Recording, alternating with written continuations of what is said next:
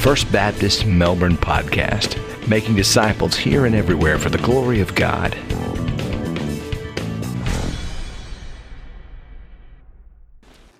Father, we thank you for this story we have just heard from your word. Father, for your love and your grace that met with this woman at the well. We pray today you would meet with each and every one of us. Father, help us to hear from you. Help us to know your grace. We pray you'd speak by your Holy Spirit through your word and meet with us in a life changing way in these moments. We ask it in Jesus' name. Amen. If you have your Bibles, and I hope you do, would you turn with me to John chapter 4, the passage that was just read for us? Uh, this is the fourth week in this teaching series called Grace Wins. And we have already seen in this series so far that grace uh, wins over judgment, that God's grace wins over bondage, that grace wins over greed. Today we're going to talk about how God's grace can win even over our shame. Uh, you know, I, I, do not claim to know uh, the spiritual condition of uh, every person in this room and those who are watching online or listening right now. Maybe there's some of you, this is your first time or your second or third time being with us, and perhaps you're still not convinced that your life really can change. Uh, maybe you look back at your life, and if you're honest, you feel ashamed. You feel ashamed of where you've been, of the things that you've done, maybe even of who you are. And if you're in that position, you can reach a point where maybe you're not even sure that there's hope for you, even with God. Now, the woman in this story felt exactly like that. Uh, she was ashamed of who she was, she was ashamed of the things that she had done. And she was so ashamed that she was starting to avoid being around other people. But then Jesus met her, and everything changed for her in one afternoon. And friend, everything can change in your life in one morning, can change today. Because God's grace can win in your life. God's grace can win even over your shame. I want you to see that with me uh, today in this story in the Bible. As we jump right in, we're going to look today at six ways that grace wins in our lives. Six ways grace wins over our shame. Here is the first way that grace wins grace crosses every boundary to reach us.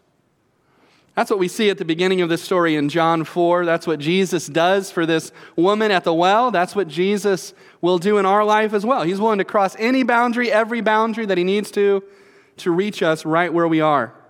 The story starts in verse 1. It tells us how Jesus came to be at this particular well on this particular day with this particular woman. It started because the Pharisees, the religious leaders of the day, were growing angry with Jesus. They were jealous of Jesus because of the number of disciples, those who were flocking to him. But Jesus knew that his time had not yet come, that the hour for his death on the cross had not yet come. And so, because of that, he leaves Jerusalem and he makes his way north to Galilee, the region around the Sea of Galilee. And there was a few different ways that, that you could make that journey. You could go from Judea up north to Galilee. There was a road that went by the sea. There was another road that went by the Jordan River, and then there was a third path, uh, actually the shortest and most direct path, that went right through the middle of this region called Samaria. And yet, the interesting thing about it is that for a lot of Jewish people, especially a, a lot of quote unquote holy people who were uh, super orthodox, uh, they actually would not take the shortest, most direct route because they didn't want to step foot on Samaritan soil. Uh, they were willing to walk miles out of their way to avoid walking through Samaria because of how the Jewish people at that time looked down upon the Samaritans. Now, that's a long story why they felt that way. It started centuries before this when uh, those in Samaria intermarried with foreigners, and because of that, the Jewish people looked at them as, as kind of half breeds who were not as pure as they were. They also looked at the Samaritans as heretics because they rejected most of the Old Testament. They only believed in the first five books of Moses. They also uh, did not worship in Jerusalem at the temple, but instead they had erected their own temple on a mountain called Gerizim that was there in the region of Samaria. And they had a whole wacky argument for why they thought that was the right thing to do. And so, for a whole lot of reasons, the Jewish people did not like the Samaritans at all. Again, so much that they would literally go out of their way to not step foot on Samaritan dirt. And yet, verse 4 not only says that Jesus walked through Samaria, it says Jesus, quote, needed to go through Samaria. And I really don't think that's because Jesus was in a hurry and wanted to take the shortest route. I think Jesus had a meeting that needed to happen on that particular day in Samaria at that particular well with that particular woman. That it was God's plan for Jesus' life to intersect this woman's life on this particular day so that grace could win in her heart. And if you're a Christian here today, isn't it neat to think about that? That at some point in your past, Jesus had a, an appointment, a meeting with you. There was a day in your life when Jesus intersected your heart and his grace changed your life and it changed my life. And I pray that today Jesus has an appointment with someone that's in this room.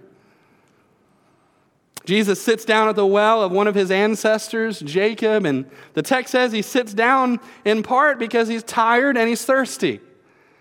And we need to notice that. Remember that Jesus is not only fully God, but he's also fully and completely man. Oh, he gets tired, he gets thirsty. That's part of why he sat down. Again, part of why he sat down is because of who he was waiting for this woman who walks up right at that time. Notice what time it is. Verse 6 says that it was the sixth hour, which by Jewish reckoning was 12 o'clock noon. Now, I want you to imagine that you're living in this culture for just a minute, that you can't go into your house and turn on the faucet at the sink and get running water. There's no spigot in your backyard to get running water either. In order for you to have water, you have to leave your house. You have to walk up the hill outside of town to a well every day. You have to carry the water on your shoulders back to town, all the water that your family needs that day for cooking, for bathing, for everything else. Now, if that was a chore that you had to do every single day, when do you think you might do it? And most likely, you're going to do it in the morning or you're going to do it late in the evening. And historically, that's when uh, women did this chore. They would go either early in the morning or late in the evening, and they would usually go in groups for camaraderie and for protection as well. And yet, here is this woman. She's not there in the morning, she's not there in the evening, she's not there with anybody else. She's there right in the baking hot middle of the day at noon, and she's all by herself, almost as if she was intentionally trying to avoid people. And I would contend with you that that's exactly what she's doing. As the story goes on, we find out some of the reasons why she was a social outcast, why she was ashamed. She had no idea who was waiting for her that day at the well.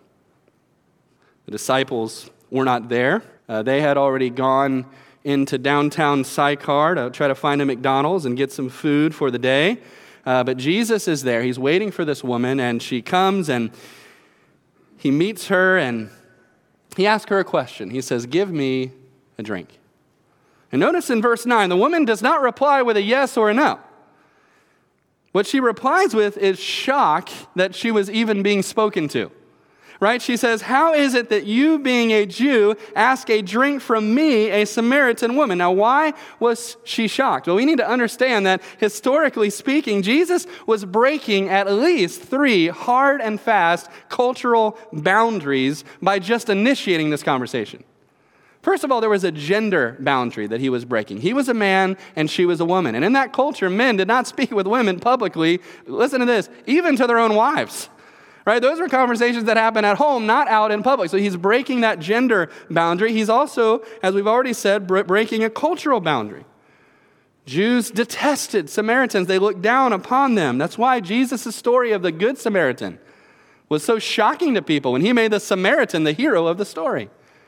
It's why this story would have been shocking to Jewish people who would read it later after John wrote it down. He's breaking a cultural barrier. And then, thirdly, he's breaking a moral barrier as well. Because as becomes clear in just a moment, this was a woman of questionable character. This was a woman who had been married almost as many times as Elizabeth Taylor. And most rabbis or teachers or quote unquote holy men would avoid publicly interacting with women who were as unholy as this woman was. And yet, listen, Jesus blasted through every single one of those barriers. He was crossing every barrier of his day to interact with this woman. And not only was he willing to do it, it was the whole reason why he came to Samaria in the first place. This is the love of Christ.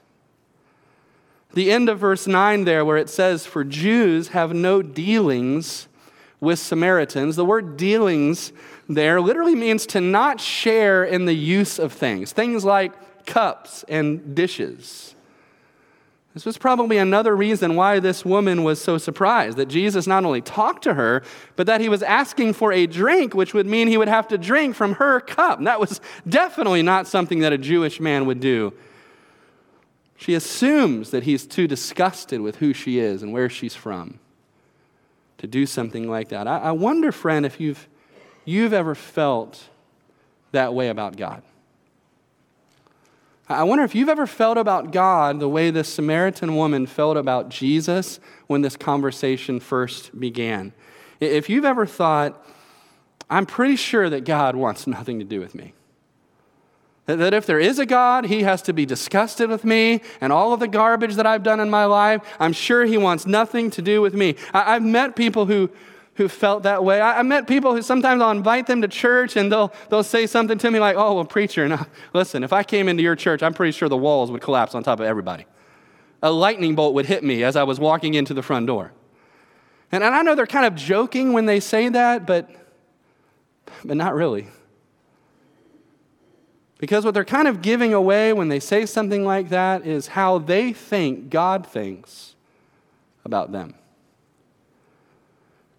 that he doesn't care for them, he doesn't like them, he's disgusted with them. Friend, if you feel that way, this story is for you.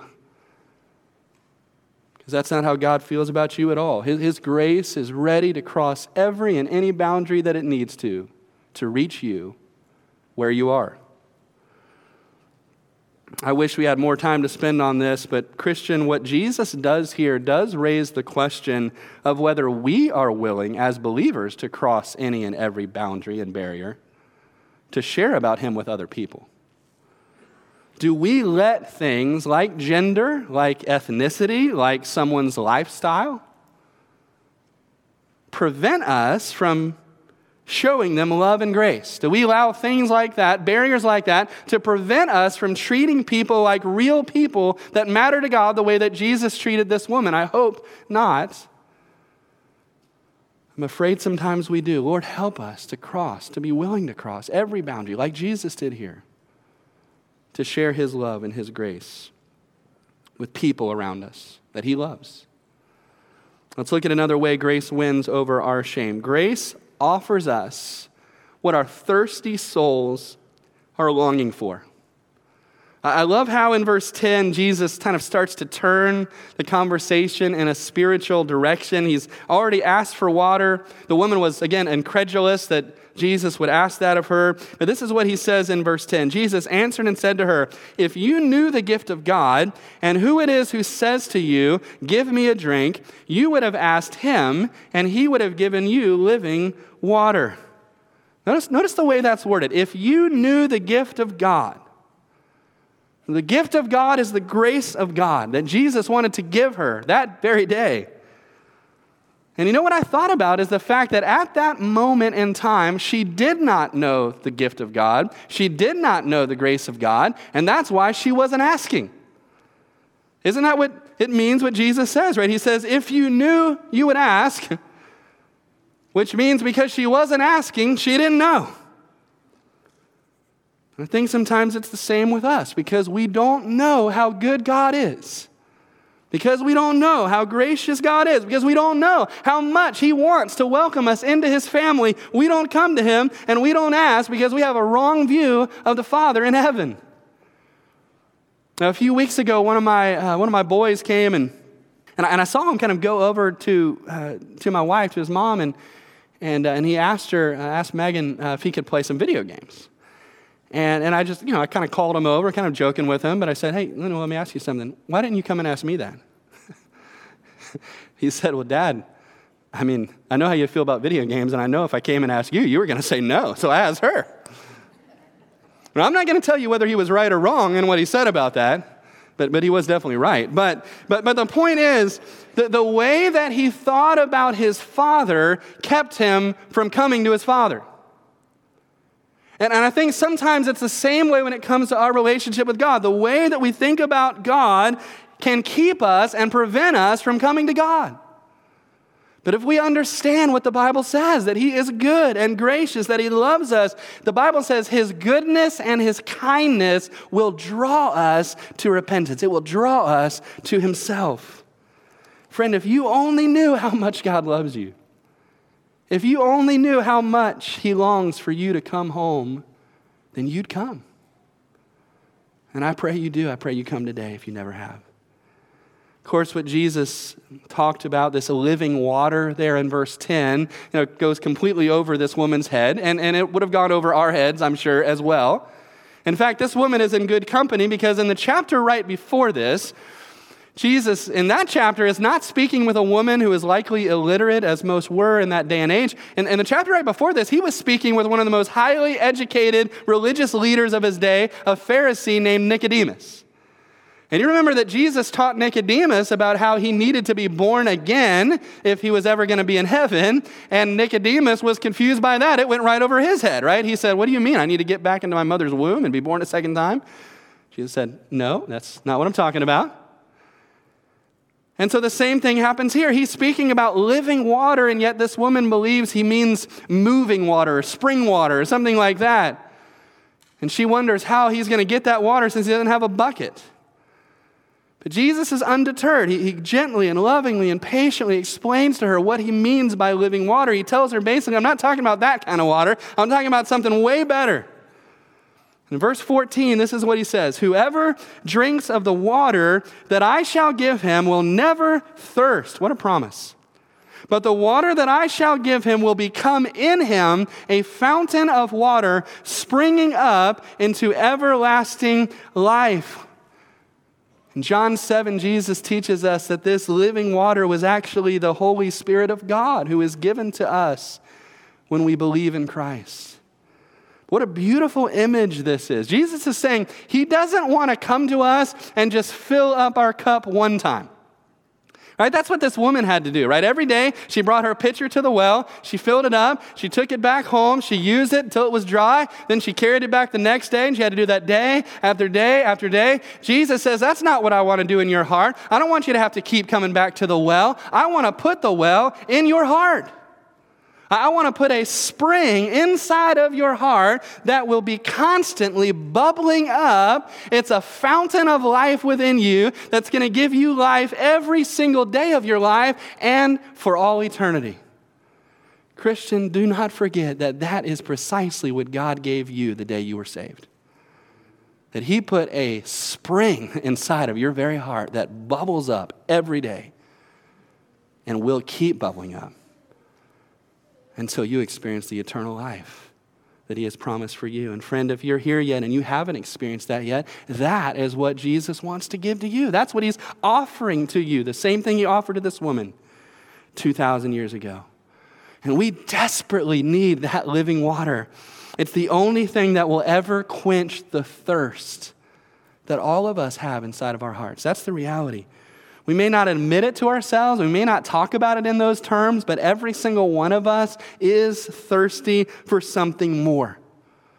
And we all try to satisfy that thirst in different ways. Some people satisfy it by constantly going shopping and buying things. Right? If we can bring something home that's wrapped in plastic every couple of days, it gets us through the next couple of days. So other people that satisfy that thirst by eating or by giving into their other passions, appetites. Some people try to satisfy that thirst by always trying to produce and achieve and advance. But it never satisfies for long. You always end up with an empty jar again. It's what King Solomon taught us. He had everything, literally everything that the world has to offer. And this is what he learned in Ecclesiastes chapter 2. He says, Anything I wanted, I would take it. I denied myself no pleasure. I even found great pleasure in hard work, a reward for all my labors. That's how a lot of Americans are living right now. But as I looked at everything I had worked so hard to accomplish, it was all so, listen, meaningless. It's like chasing the wind. There was nothing really worthwhile anywhere I looked. Maybe you can relate to that. You know that deep down there's an emptiness there, there's a thirstiness there for something that you don't have, and something that you've never had, and something that money can't buy.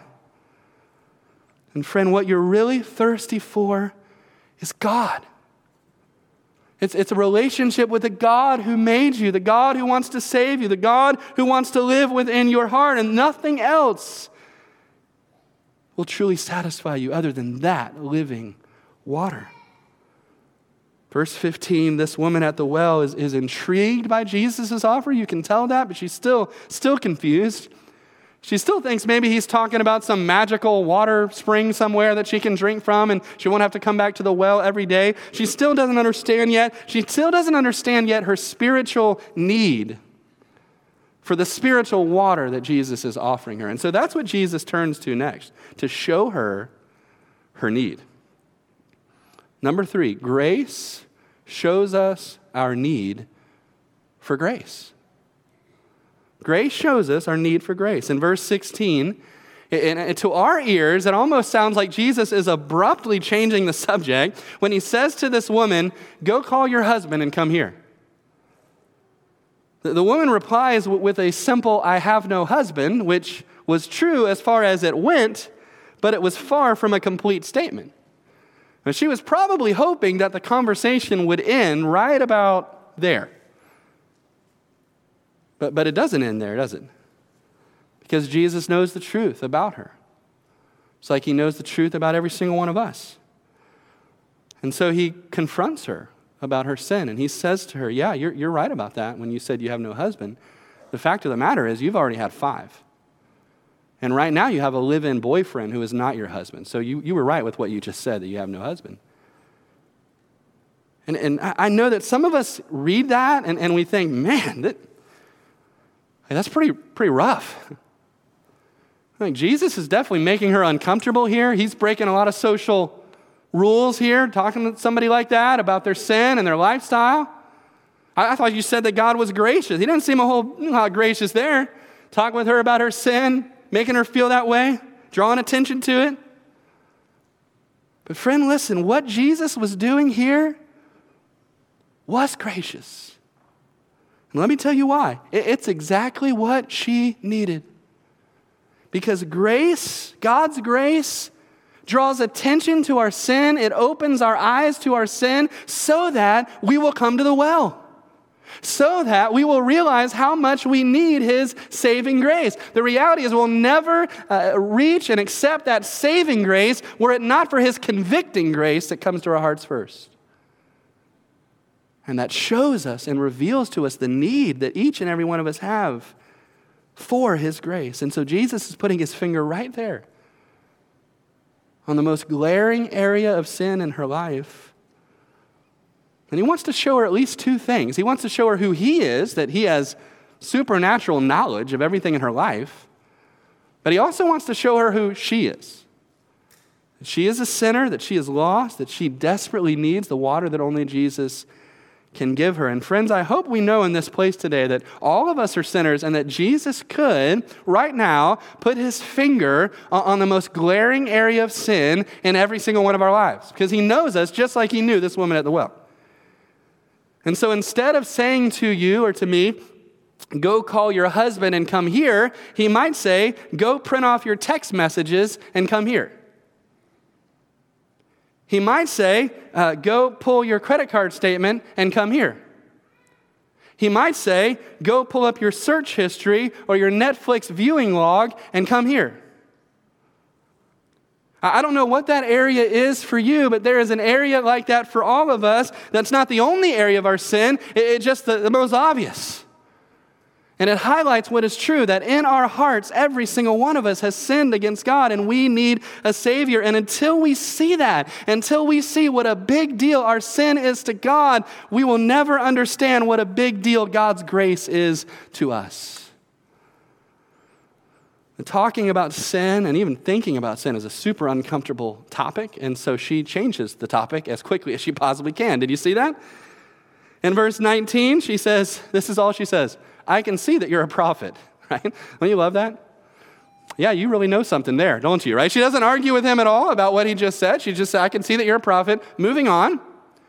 And then in verse 20, she tries an old classic diversion tactic, which is to start an argument about something else.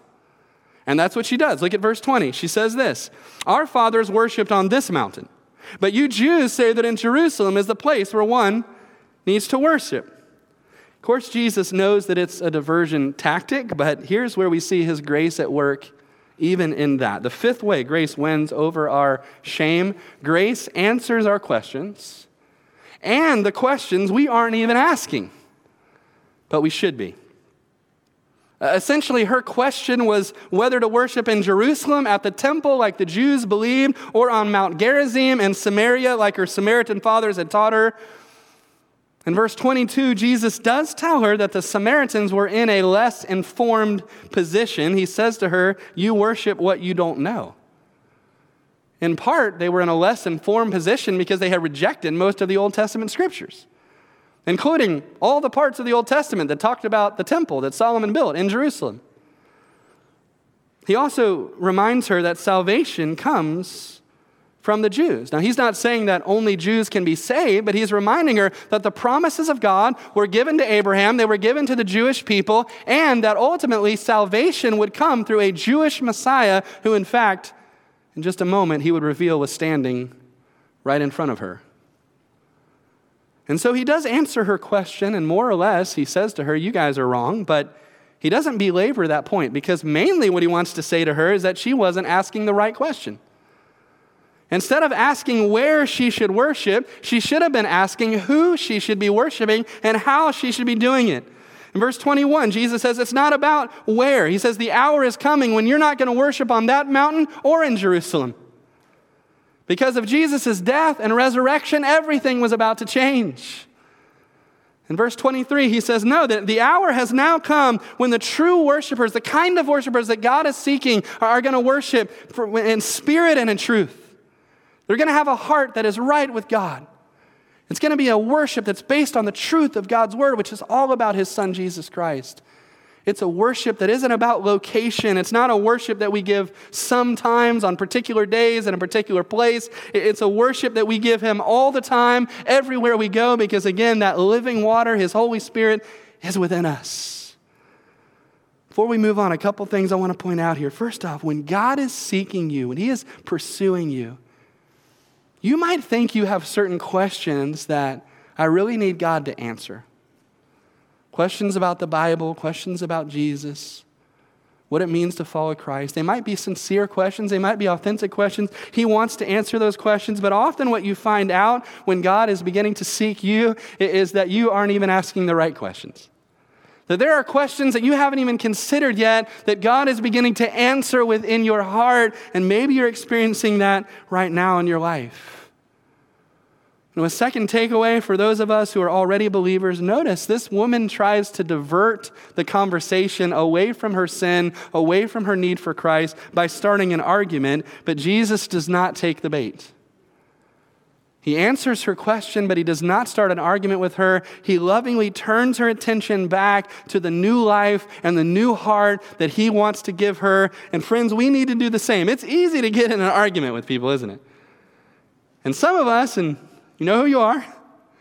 Are ready for an argument whenever the need should arise.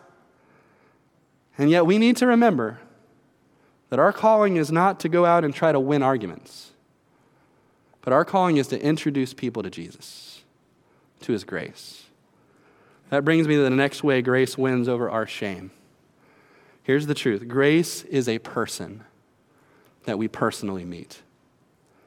Oftentimes we think about grace as a quality or a characteristic of God, and of course it is. But John chapter 1 says that grace and truth came through Jesus Christ, that He is the grace of God. And so the grace of God was literally right in front of this woman. And the grace of God is, is here today as we study His Word. It's right in front of us. After listening to Jesus teach about what true worship is, this woman brings up the subject of the Messiah, the anointed one that both the Jews and the Samaritans were waiting for. I wonder why she did that. I wonder if she was starting to wonder who this person was that was standing in front of her. And then comes Jesus' response in verse 26. And his response is the main idea of the whole story. Verse 26, he says to her, I who speak to you am he. And that's even more powerful in the original Greek because the word he is actually not there in the Greek. So, what he literally says to this woman is this I am that speaks to you.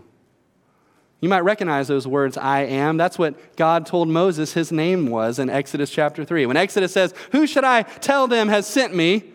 God says, Tell them, I am that I am has sent you to them. And so Jesus is here standing in front of this woman, and he says to her literally, I am. And I am talking to you right now. And notice that the conversation ends at that moment. And the text is not explicit, but the implication is certainly that this woman's life was changed forever by this encounter with Jesus. She leaves her water pot. Did you notice that in the next verse? She leaves her water pot there and runs back to the city. She forgets the whole reason why she came to the well because of who she met. And excitedly, she runs to the city. She says, Come, meet this person. He told me everything I've ever done in my life. Could this be the Christ? because of her testimony, people flock from that town. They come out to the well. They meet with Jesus. He spends two more days there in Samaria. And by the end of those two days, basically everybody in the town gets saved. Look at verses 41 and 42. And many more believed because of his own word. And then they said to the woman, This is the woman at the well, now we believe, not because of what you have said, for we ourselves have heard him. They had met grace and we know that this is indeed the Christ, the Savior of the world. That means He's our Savior too. Jesus doesn't want to hide Himself or conceal Himself from us. He wants to reveal Himself to us, just like He did to this woman. A fourth century theologian named Ephraim the Syrian summed up this passage of John 4 so well. Listen to this. He writes this Jesus came to the fountain as a hunter. He threw a grain before one pigeon that he might catch the whole flock. At the beginning of the conversation, he did not make himself known to her, but first she sought sight of a thirsty man, then a Jew, then a rabbi, afterwards a prophet, last of all, a Messiah. She tried to get the better of the thirsty man. She showed her dislike of the Jews. She heckled the rabbi, but she was swept off her feet by the prophet, and she adored the Christ. In short, she met the one who is grace, and he changed her life. And friend, the same can be true for you. Listen, here's the last way grace wins, and we need to see this just in the story as a whole. Grace saves us and takes away all of our shame. Grace saved many people in that town in Samaria that day. Grace saved this woman at the well, and grace took away all of her shame. Again, this was a woman who was so ashamed of who she was. She was avoiding contact with the other women in town. She was coming to the well at the hottest part of the day. This was a woman who, because of her past, even for that matter, because of her present, she probably didn't even want to look at other people in the eye. She was avoiding them. She was running from them, just like she was running from God. All she knew was shame. That's the way other people looked at her with shame in their eyes, judgment in their eyes. And how could she blame them? Because in her quiet moments, that's probably how she felt about herself. Ashamed of who she was, ashamed of what she had done, until this day when she met Jesus. Until this day when grace took away all of her shame. And we need to ask the question how is that possible? How, why can grace win over our shame. You know why grace can win over our shame? It's because the one who is grace, the person who is grace, the one who met the woman at the well that day, was willing to be shamed for all of us. He, he was willing to be stripped down naked. He was willing to be nailed to a tree and hoisted up in front of everyone. He was willing to have people walk by him and mock him as he hung on the cross, dying for their sins. He's willing to be mocked even by one of the thieves that was being crucified beside him. He was willing to endure that shame. It says in Hebrews 12 that he was willing to despise the shame and go to the cross. Why? Because of the joy that was set before him after that. And part of that joy, friends, is the joy of knowing that on the cross, as he experienced that shame, he was covering our shame. That he was paying for our sins so that our shame could be covered, so that we could be welcomed, like this woman was, into his family. And we could be with him forever and ever, have that spring of eternal life. That's why he went to the cross. Wouldn't have been possible if he hadn't done that. I can't think of a better way to end this message than with a promise from Romans 10. It's, it's written to all of us who've ever been ashamed of our sin. How can we know for sure? that grace wins over our shame because of this promise right here. For the scripture says, Whoever believes on him will not be put to shame. Do you believe that? Amen. Let's pray together. Father, we thank you for your Son, Jesus Christ, who is willing to be put to shame so that we don't have to be put to shame. So that our shame and our guilt could be covered by the blood that was shed on the cross. And God, I pray for every Christian in this room. May, we leave this place in a few moments today filled with gratitude, filled with love in our hearts and thanks in our hearts because of what you've done for us. That we were just as lost, just as broken as this woman at the well was. And yet you met us there at some point in our life. And you showed us grace that we did not deserve. And Lord, I pray for anyone in this room that hasn't yet experienced your grace, that they would come today. Father, if they feel like this woman at the well, they've always felt ashamed, always felt like they couldn't come to you. Today they would realize they can come, that you are seeking them, even right now as they're listening to these words. Father, I pray they'd open up their heart. They'd cry out to you. They'd confess their sin to you. They'd believe in your son Jesus, what he did at the cross, and be saved. I ask it in Jesus' name. Amen.